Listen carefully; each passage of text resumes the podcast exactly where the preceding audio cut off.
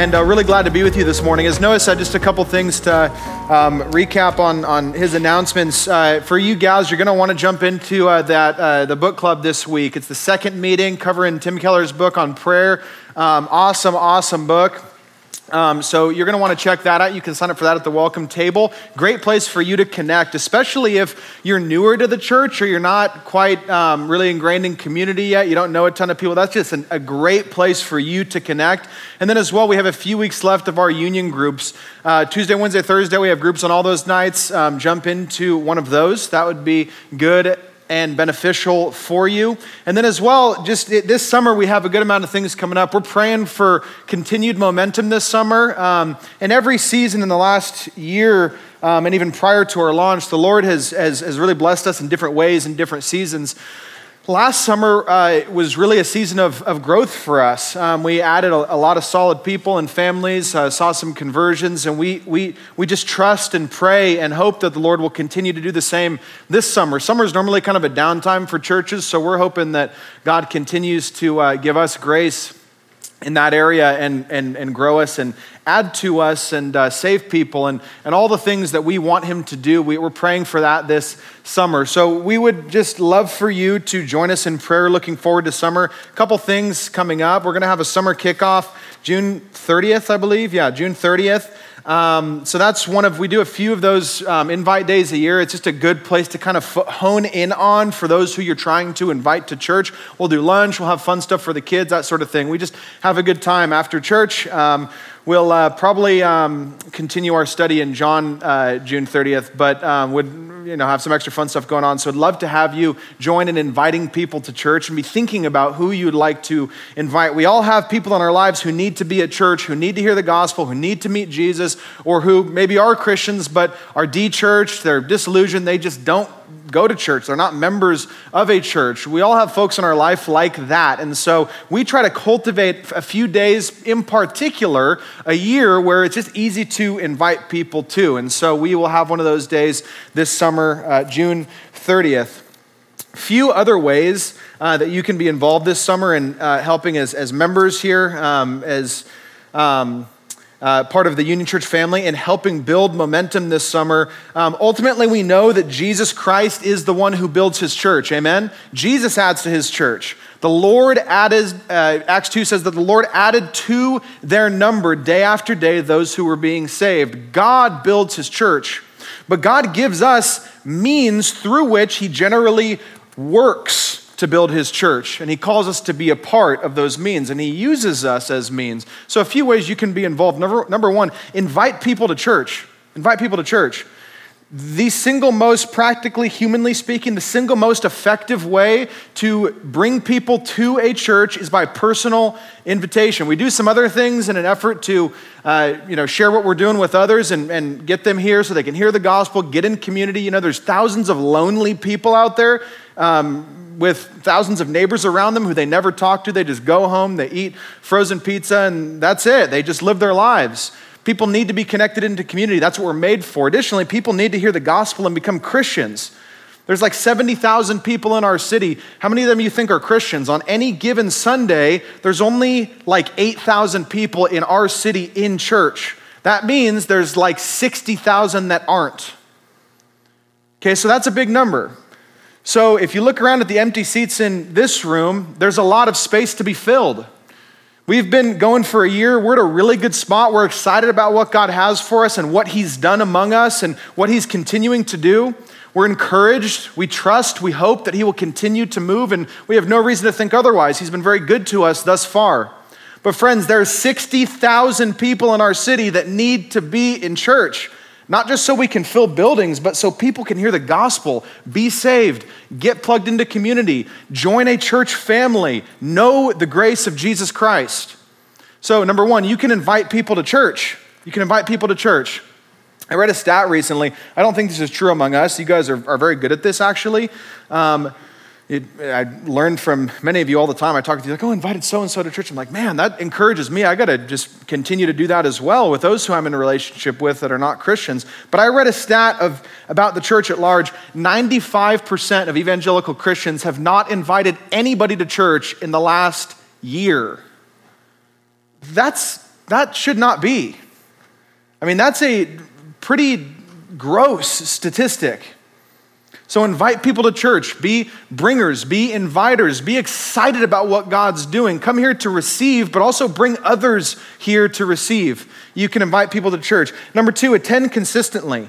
Attend consistently. We, we all go on vacations. Amen. That's very needed. We're going to be gone for a week in August, Lord willing. Um, but attend consistently. Do your vacation, do your thing. But when you're in town, don't skip church. Don't skip church. If you feel like you don't need to be at church, A, you're wrong. Number two, as you, if you are a member here, it's not just you that's being hurt, it affects everybody. You're part of a whole, you're part of a larger family.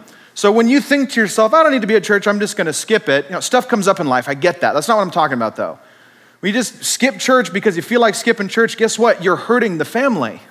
It's not good for the family, it's not healthy for the family. So, part of our effort to build momentum, we want our members to be here consistently. Invite people to church, attend church consistently yourself. Uh, number three, give generously. If you're a member at the church, we would ask you to give generously. You signed it in your covenant, it's part of what you've agreed to. Please give generously. That's going to look different for all of you. For some people, you should be giving ridiculously to the kingdom. For some of you, hey, start somewhere. Right? You might be a poor, broke student. Start somewhere. Give generously. Invite people, attend consistently, give generously. And number four, pray. Pray. Pray, pray, pray. Pray for the lost in our city. Pray that they would meet Jesus. Pray that God's sovereign hand would draw them to our church, to any other faithful church that preaches the gospel.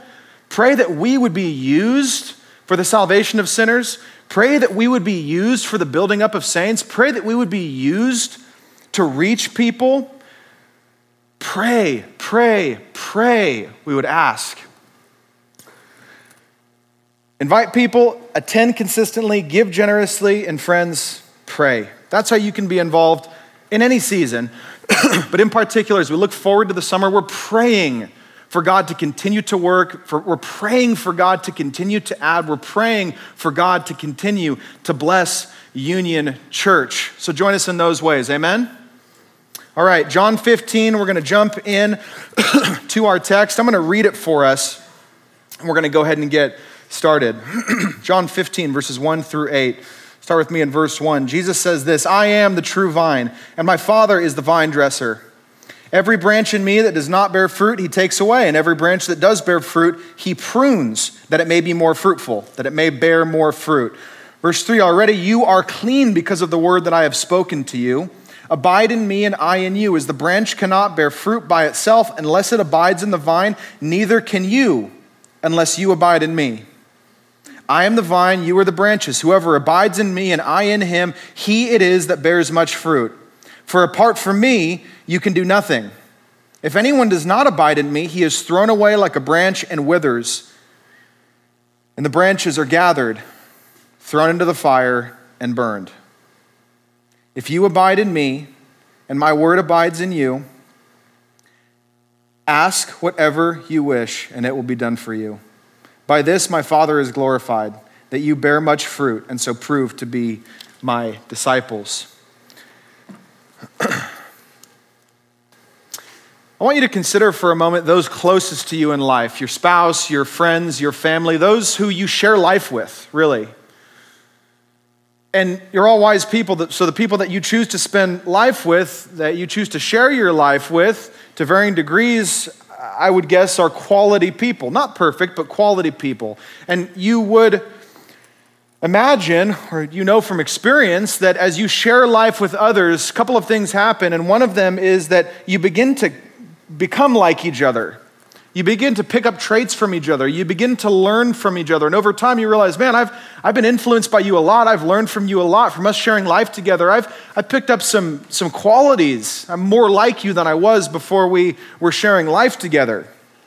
That's what happens when we have close friends and spouse and family and people we do life with. And the same is true, except to an infinitely greater degree, with God. The analogy that Jesus uses here, he says that he is the vine and we are branches. We're connected to him as Christians. We're connected to his life. He's actually brought us in to his life. He is our life source. We receive our spiritual life from him. One of the things that means then is that when we look at God, we're connected to God. When we look at God, everything God does is fruitful, isn't it? Everything God does ultimately is always fruitful. Everything He does is good and necessary and holy and just and productive and beneficial. Everything He does is fruitful. He is the ultimate fruit bearer. So then, for us, when we are connected to God, when we're connected to the life of God, one thing that happens is then we bear fruit. If God's the ultimate fruit bearer, we're connected to Him, we are sharing in His life because of His grace, we then will start to become like Him. One of the things that means, maybe the primary thing that means, is that we will bear fruit like Him. We will bear fruit like Him. And this is really the big idea of what Jesus is teaching his disciples. It's Thursday evening. The next day, on Friday, he'll be crucified. He's spending the last evening of his earthly ministry with them and he's teaching them. He's preparing them for his death, for his departure, and he's teaching them. And this is what he's teaching them here. You, as a Christian, if you are connected to the vine, to the life source, to me, Jesus says, you will bear fruit. I want you to have a fruitful life, a fruitful ministry. We want you to bear fruit. Christians will bear fruit. Uh, Matthew 7, 17 through 20, earlier in Jesus' ministry, he said this So every healthy tree bears good fruit, but the diseased tree bears bad fruit. The healthy tree cannot bear bad fruit, nor can a diseased tree bear good fruit. Every tree that does not bear good fruit is cut down and thrown to the fire. That's hell. Thus you will recognize them by their fruits. He says this that a Christian tree bears Christian fruit. A tree that is connected to Christ, a branch that is connected to the vine of Christ, will bear Christian fruit, period. And one that's not will not bear Christian fruit. A Christian tree will not all of a sudden bear Christian fruit. It will bear dead fruit. It will bear barren fruit. It will bear toxic fruit, fruit that's no good. It's useless. It's a waste. It's not fruit at all. Colossians 1:10. So Paul prays this for the church at Colossae. He says, "We pray that, that you would walk in a manner worthy of the Lord, fully pleasing to him, bearing fruit in every good work." And increasing in the knowledge of God. Philippians 1:11 is prayer for that church. He says this that we pray that you'd be filled with the fruit of righteousness that comes through Jesus Christ, the vine, to the glory and praise of God. So fruit is a big deal in scripture. It's a big deal to Jesus and he says you will bear fruit. In 1 John, John wrote this gospel. He also wrote 1 John, same author. And he says this that there are some people that say, I'm a Christian, I walk in the light, I know Jesus, but yet they actually walk in darkness. Their lives don't reflect the fact that they know him. They actually don't bear fruit. And John says this that if you walk in the darkness, but say you walk in the light, that you're a liar. His words, not mine. That you're a liar. That was me before I was a Christian. I thought I was a Christian. I was a liar. I was lying to myself. I was lying to others. I was lying to God. And thousands of people are in that exact state in our culture, friends. Thousands of people. It's the predominant non Christian in our culture thinks they're a Christian. John says they're lying. Jesus says they're lying. They're not bearing fruit. So, fruit Fruitfulness, very important. Now, we need to qualify this as well that yes, the primary mark, the primary mark probably of a true disciple is manifestation of fruit. Okay, that's a genuine disciple. That's the primary mark. But we need to qualify this as well because we're not saved by fruit, right? We're not saved by good works. The gospel is this that we are disconnected from God by nature and by choice. Everybody is disconnected from God. Jesus comes, God comes to earth, and he rescues us. He lives the perfect life that we can never live. He dies a death in our place for our sins, bearing on himself all the punishment and wrath of God, and he raises from death to newness of life and victory over sin and the grave and the curse. And then he gives that to us as a gift if we believe in him and have faith in him. That's the gospel. That's how we are saved. We don't do anything to contribute to that. We're not saved by fruit, we are saved to fruit.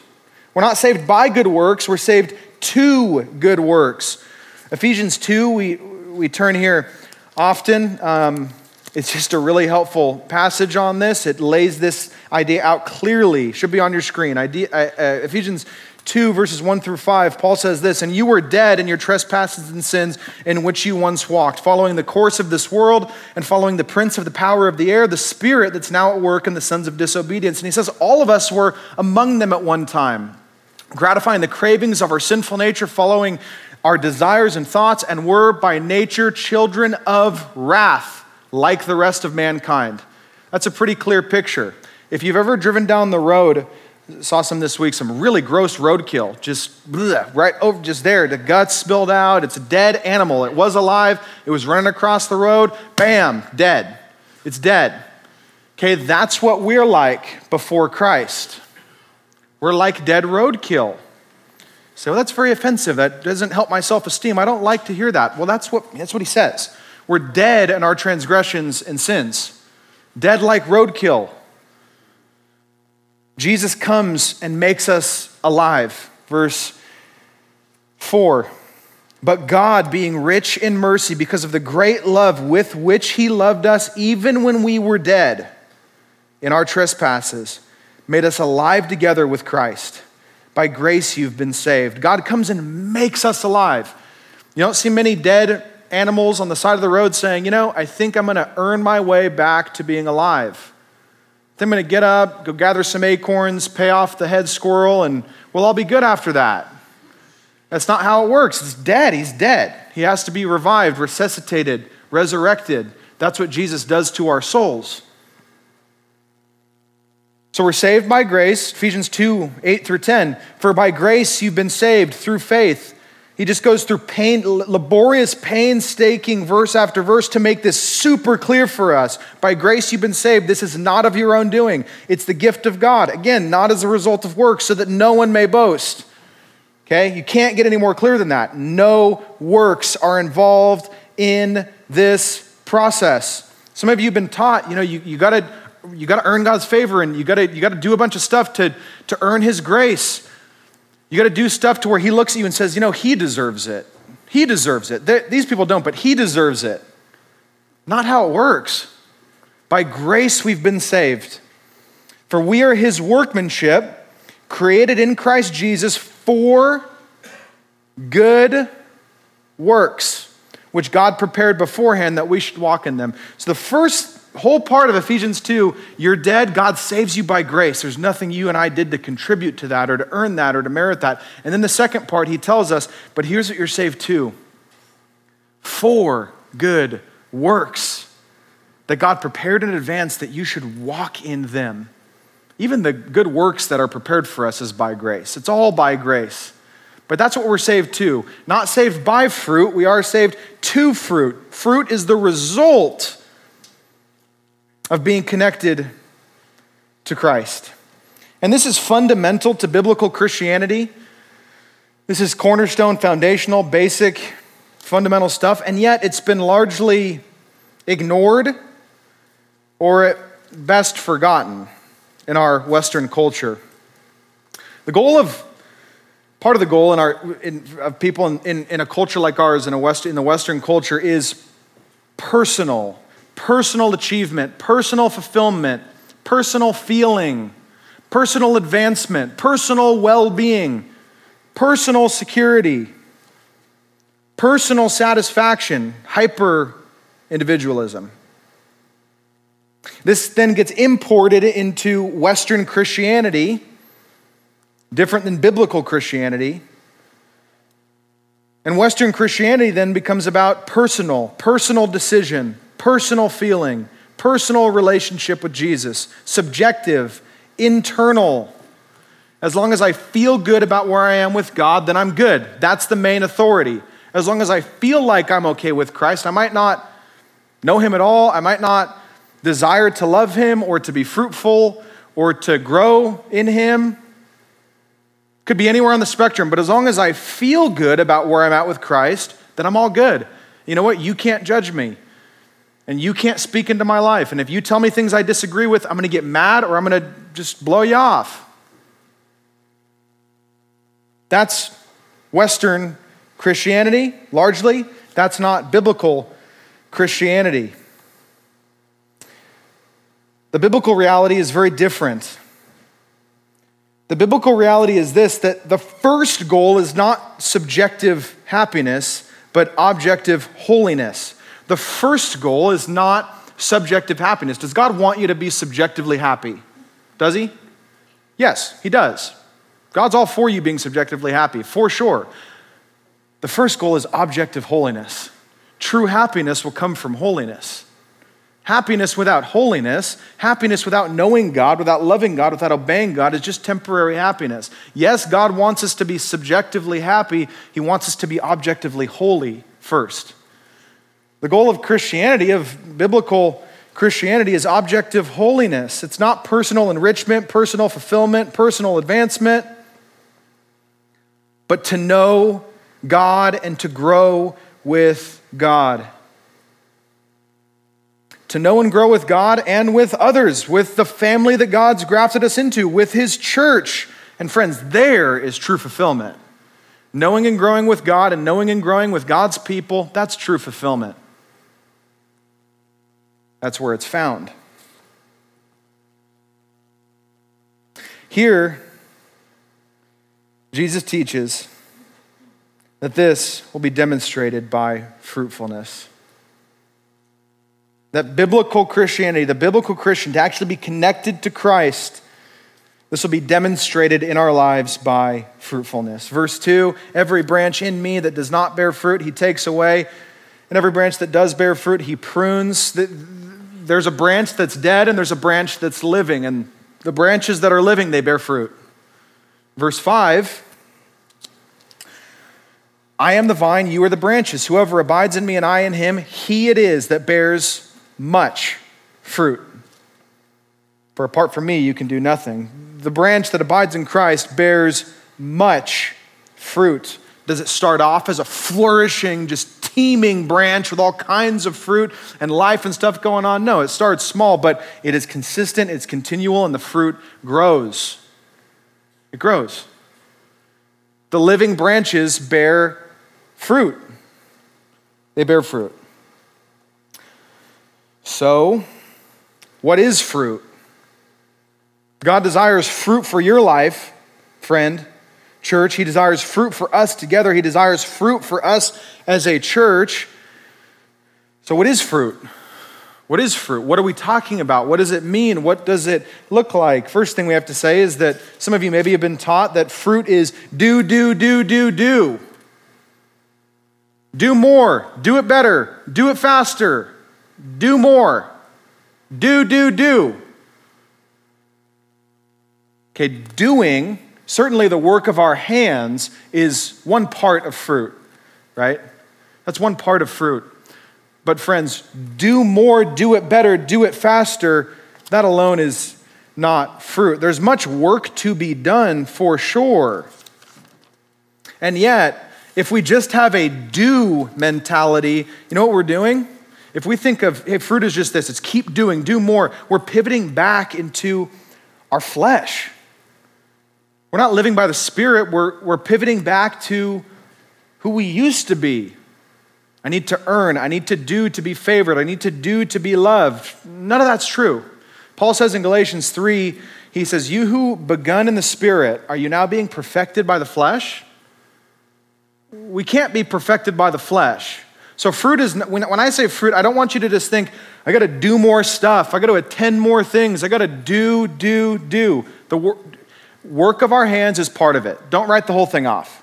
Okay? Don't just say, I can sit back, do nothing, and everything's good. That's not what I'm saying. What I am saying is that doing more is not all we're talking about. Don't just think doing.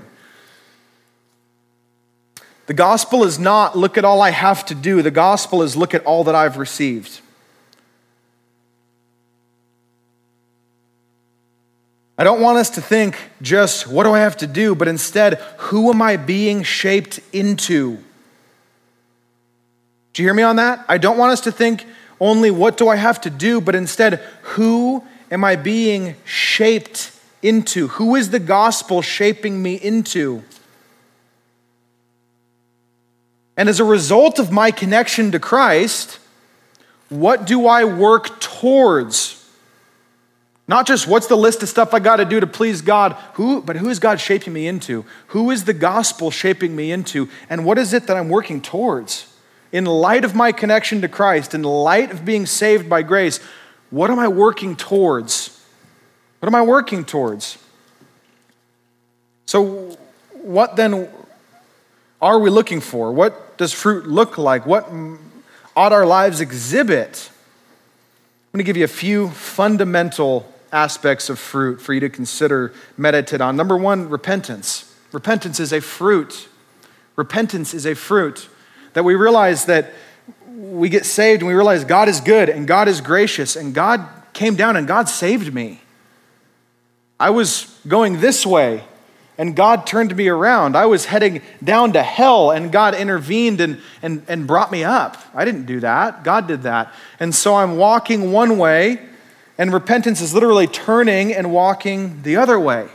I'm walking towards sin, and I say no to sin now because God saved me and had grace on me, and I'm turning and walking toward God. I'm saying no to sin and yes to God. I'm killing my flesh and feeding my spirit. Repentance. And sometimes we just think of repentance as a one time act. I become a Christian, repent, done. Certainly, there's a one time repentance as a response to what God's doing in our heart, but repentance is not a one time thing. Repentance ought to be daily. Friends, that's why we say it's a fruit. Are you repenting daily? It's a fruit. Because you know what? We walk towards sin daily. We have to say no and walk towards God. It's not just, sorry, God, messed up. Uh, you know, real sorry, feel real bad. I'm going to go walk towards you now. That's not real repentance actual sorrow before God. Not I got caught, not something's going to go bad, but godly sorrow. I don't want this. I want God. I don't want to keep sinning. I want to grow in holiness. We turn back towards God. Martin Luther says in his the number 1 on his list of 95 his 95 thesis, he says a Christian's life should be one of continual repentance repentance. Matthew 4, Jesus comes on the scene and he's preaching repentance. Repentance is a fruit. Number two, joy. Joy. We are saved. God brought us into his life, into his family. He's given us new purpose, new mission, new belonging, new identity. Our relationship with God changes, and as a result of our relationship with God changing, everything else changes. As a result of our relationship with God changing, all of our other relationships change. Everything in our life changes. If you are a peasant in a kingdom and all of a sudden the king welcomes you into his castle and says, You can now come and sit in my court. Here's some royal clothes. Sit at the king's table. Guess what? Everything in your life has now changed. That's what happens when we become Christians. We're acquainted with the king, we're in the family of the king. And you know what? There's nothing better. There's nothing better there's nothing more joyful than knowing God, joy from God, joy in God. Psalm 16:11 says, "In your presence, God, there is fullness of joy, and at your right hand are pleasures forevermore." Joy is a fruit. Repentance, joy. Number 3, peace. Peace is a fruit. We saw that last week. Jesus said, Peace I give to you, peace I leave with you. Not as the world gives, do I give to you, but my peace I give to you. So don't let your hearts be troubled. Peace. Not the alleviation of all outward circumstances, not the alleviation of worldly suffering, but stability within suffering, comfort, rest, hope security, even in the storm. That's peace. Peace is a fruit, love is a fruit. John 12, 24, Jesus says, A new commandment I give to you love one another. Love is a fruit. Seeking the good of another without selfish motives, being committed to the good of another, seeking their good, serving them well without selfish motives, just to bless them, just to love them, just to care for them, seeking the good of another. Repentance, joy, peace, love, mission, being a witness to the world. Jesus says in John 14, 12, just a couple weeks ago, we looked at this. He says, Everyone who's in me will also do the works that I do. Jesus was a man on mission.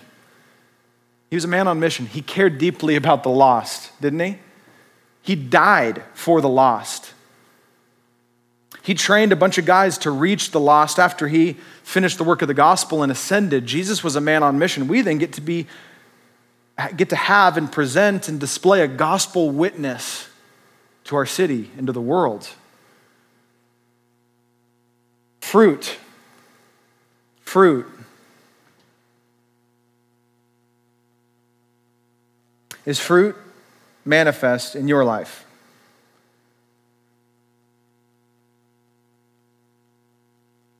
Is repentance happening regularly in your life? Or do you forget about your sin? Do you assume, presume on God's grace? Are you joyful? Do you actually take joy in God? Not circumstantial happiness. If I get a new iPhone, I'm real happy. Sweet, got a new phone. And I drop that phone, breaks, not happy anymore. That's not joy, that's temporal happiness. There's a joy that's rooted in God, in who He is, in what He's done, in how He views us, how He loves us, that's unshakable. Are you experiencing that joy? Are you finding it in God? Peace. In all of the, many of the epistles, the authors of the epistles open up with a very common greeting, they say, Grace and peace to you. Are you experiencing God's peace? If you are not, let me say it this way you're not understanding or realizing God's grace. Grace is what God gives, peace is the result. You trust in God and His grace. Do you have peace in life? Not ignorance, but true peace in Christ, from Christ, with Christ. Love, friends, are you loving one another? Is the fruit of love manifest in your life, seeking the good of another, caring about the needs of others, actually considering others? Not just thinking about our own needs, our own wants, our own desires. You know, there's a difference between being nice and polite. We think that niceness and politeness is like love. It's not. Can be nice and polite, and that can be maybe part of an expression of that, but that's not love. Being nice to people is good, but it's not love. Being polite is good, but it's not love. Love pursues, love goes after, love initiates. Not just to say thank you and talk really nicely and hold the door open, as good as those things are, love is deeper than that, it's more than that. Are you seeking the good of others? And, and first, the others in your front yard, your family, your wife, your husband, your children, but does it go beyond the front yard as well? Love and mission. Friends, are you on mission? Do you care about the lost? Is this a priority in your life? Is fruit being manifest in your life? I hope it is. I hope it is. If not, we need to start at the top with repentance. Start with that fruit. God's given us the gift of repentance that we can then be fruitful. Repenting, God, I'm, I'm forgive me, I want to be fruitful. I want to exhibit your life from my life because of what you've done, because I'm connected to the vine. Help me be fruitful. Give me a desire to be fruitful so that fruit may be made manifest. The true disciple is fruitful. That was our first point. Don't know if I said that or not. Don't know if it matters. The first point was the true disciple is fruitful. The second point is this the true disciple is pruned.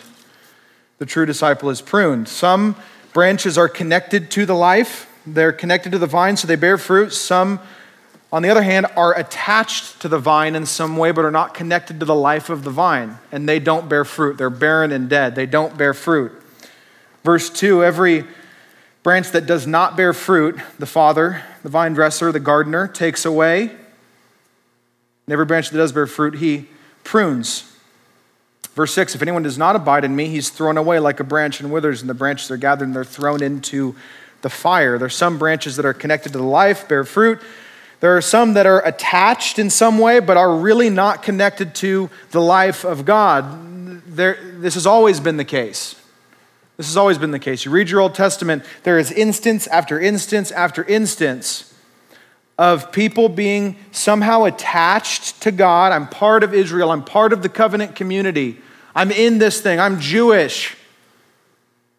They're attached, but they're not connected to God.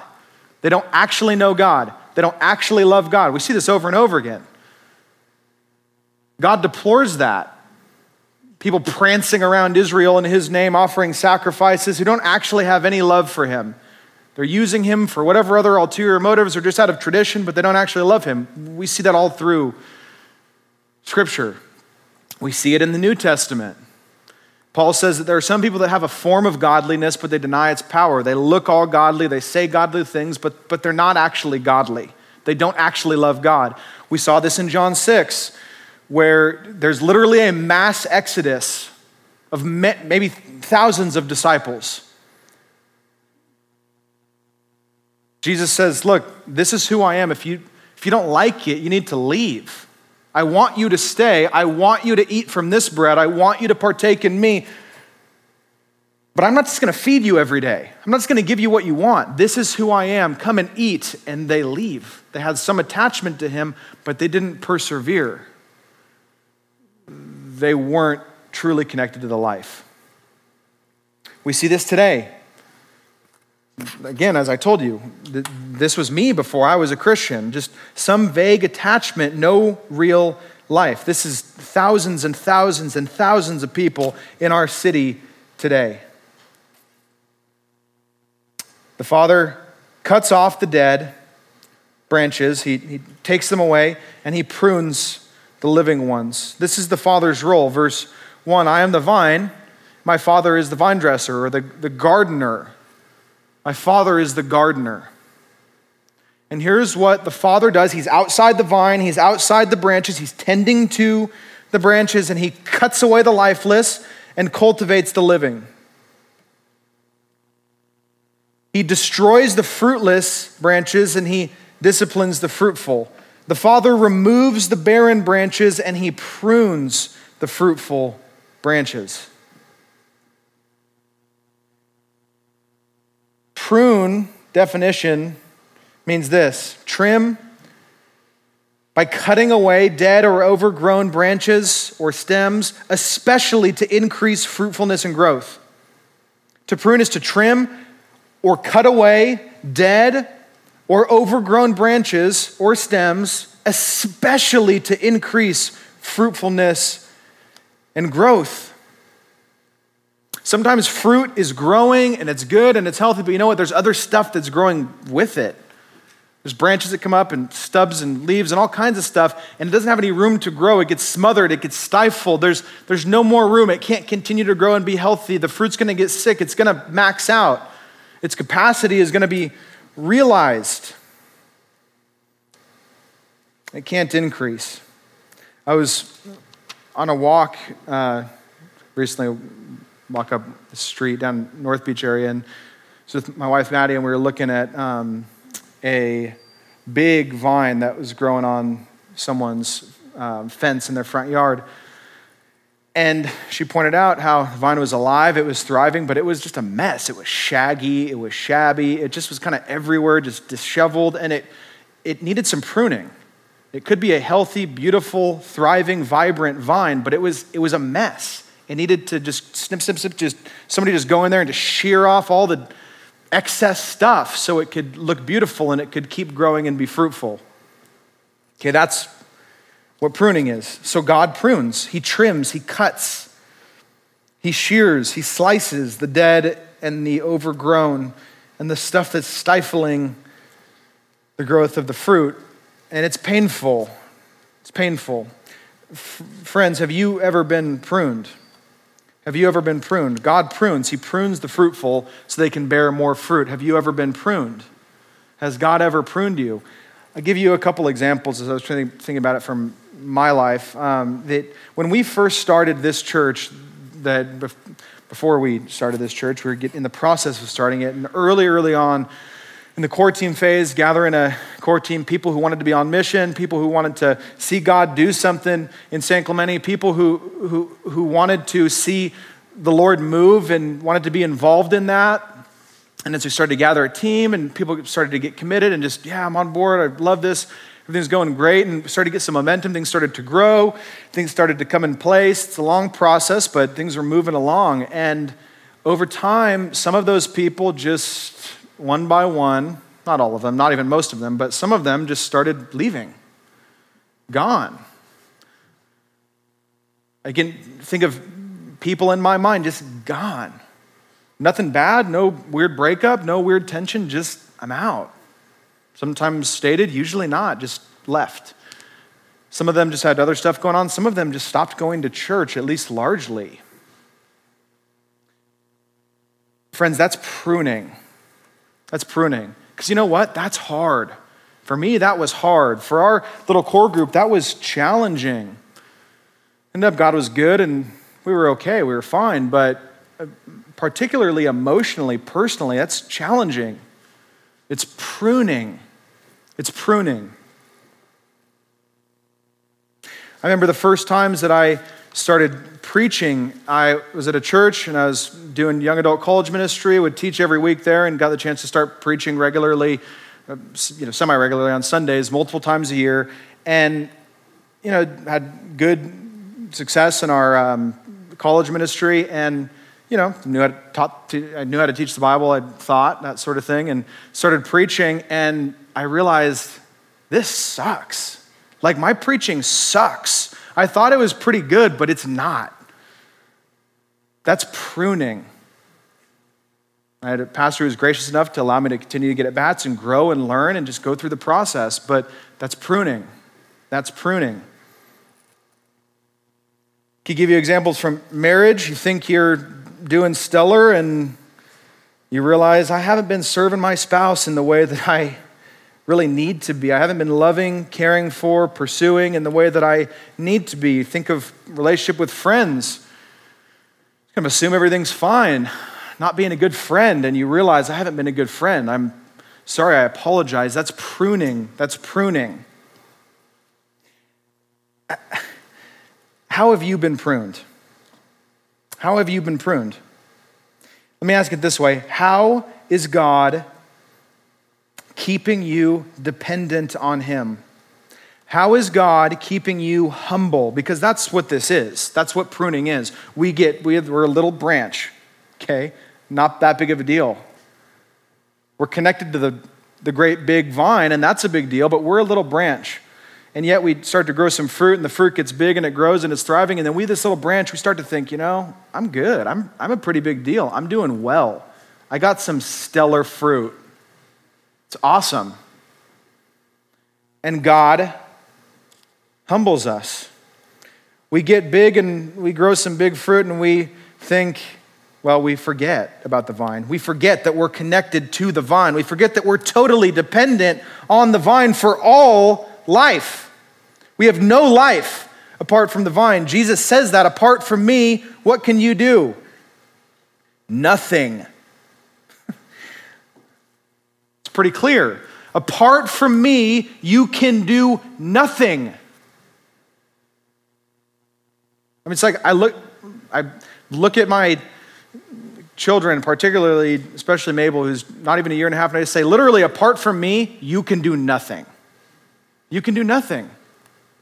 It's like that with God, except infinitely more. Apart from me, you can do nothing. We forget that we're attached to the vine, connected to the vine, and we're totally dependent on the vine. So the Father, the gardener, he humbles us.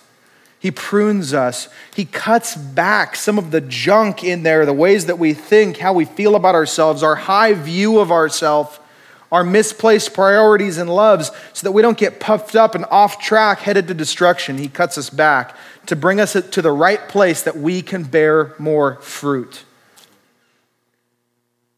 So, how is God pruning you? In addition, how do you respond to pruning? When God does prune, how do you respond to pruning? Do you complain? Do you get angry? Do you act like a victim? Do you murmur? Or do you recognize the evidence of God's grace in your life and submit to God? Look, I'm not talking about flowery sentiment. God, thank you for all the pruning and all the suffering and all the hard things. I, I, love all of that stuff. I'm not talking about that. That's not, sometimes life is hard and it just stinks, doesn't it? It's not, I'm not saying we got to pretend like everything's all good all the time. What I am talking about is that God in us, He, he, he prunes us to develop within us a deep trust in Him, a deep dependence, sense of desperate need for our connection to the vine. Even when things are the hardest. Romans 8 28, a verse that you know well God works everything together for good for those who love God and are called according to his purpose. God works everything together for good. Even the hard stuff? Yes, even the hard stuff. In fact, it's, his, it's part of his plan in your life. That's why it's called grace. It's a grace that grows us. It's a grace that changes us. It's the grace that cuts away the dead stuff that we can be more fruitful. God works all that together for good for those who love God, for those who have been brought into God's family. And the Father prunes. The Father prunes. We grow in trust, dependence, and humility. And this increases fruit and effectiveness in life. No fruit no fruit, your life shows little or no evidence, that means you're not a Christian. Every branch that's in me that does not bear fruit, he takes away. If anyone does not abide in me, he's thrown away like a branch and withers, and the branches are gathered and thrown into the fire and burned. Worst thing you could do is fool yourself, convince yourself Everything's fine. I'm fine. Everything's fine. Everything's fine. No need to worry, like what you're saying, Aaron, but I'm fine. Was watching that old show, Dirty Jobs. You guys remember that show? And that guy, Mike Rowe, walks into this chicken coop. There's just hundreds of chickens around everywhere. And he goes, What's going on with these chickens? What's the deal here? And the guy goes, Oh, they're all going to the slaughterhouse in about an hour and going to die. And he looks around and goes, Nothing to worry about. Everything's fine. To all the chickens. I just thought it was really funny. But that's like what we do to ourselves. Everything's fine. No problems here. All good. Keep doing what you're doing. Where Jesus says, No, the worst, that's the worst thing you could do. The best thing you could do is go back to that first fruit, repent, turn to God. Repent and turn to God. God has given us the gift of repentance. God will graft us in to the vine of Christ. But for Christians, for you Christians, I want you to listen to me on this. God will do whatever He needs to do to cause fruit in your life. God will do whatever it takes to cause fruit in your life. God may have to cut, chop, slice, shear, Maybe God's doing that right now. He might have to do that, and He will do that because God is deeply committed to fruit in your life. Remember, we're not saved by fruit, we're saved to fruit. And for those of us who are Christians, kind of fruitless, God will change that. And He'll do whatever it takes. God will not let you live a fruitless life forever as a Christian. But man, he might have to do some hard pruning, some serious chopping, some serious cutting because he's deeply committed to fruit in your life. And his commitment to your fruit bearing and my fruit bearing is far greater than your commitment to comfort, than your commitment to fun, than your commitment to work, to making money? If you sacrifice your family or God or your, your, your, your, church family or worship to God on the altar of success and money in the name of I need to provide for my family, if you're in Christ, God will change that. God's commitment to you bearing fruit is greater than your commitment to anything else. Do you know that?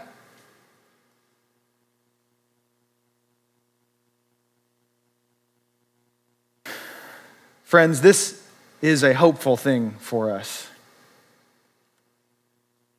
If you are a Christian, God will not let you languish. God will not let you languish. If you're connected to the vine, He will pump His life into you as a branch, but He might have to trim, and it might be painful, but He will do it. He will do it. Well, we had a whole nother point to cover, and uh, we're going to do that next week.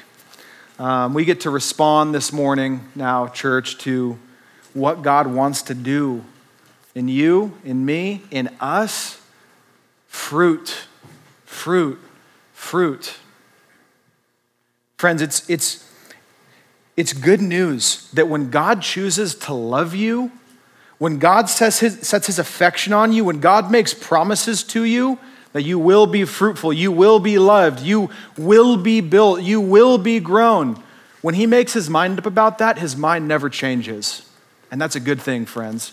That's a good thing. We get to respond in worship now to the fact that God is good and faithful in our lives, that God will bear fruit through you, through us as a church. We get to thank Him for that, and we get to ask Him to do the work of fruit bearing. Amen? Father God, we pray that you would do the work of bearing fruit in us. We trust you as the great gardener, that you will chop and trim and cut and shear whatever you need to. And Jesus, we trust you as the true vine. That as we got are connected to you, you give us life. You give us direction. You give us hope. You give us joy. You give us the gift of repentance. You give us peace. You give us patience. You give us all kinds of fruit. God, all of it's from you. All of it's from you. And we ask for more fruit. Make us a more fruitful people, a more fruitful church, all for your glory, for the glory of the great I am, the true vine. Amen.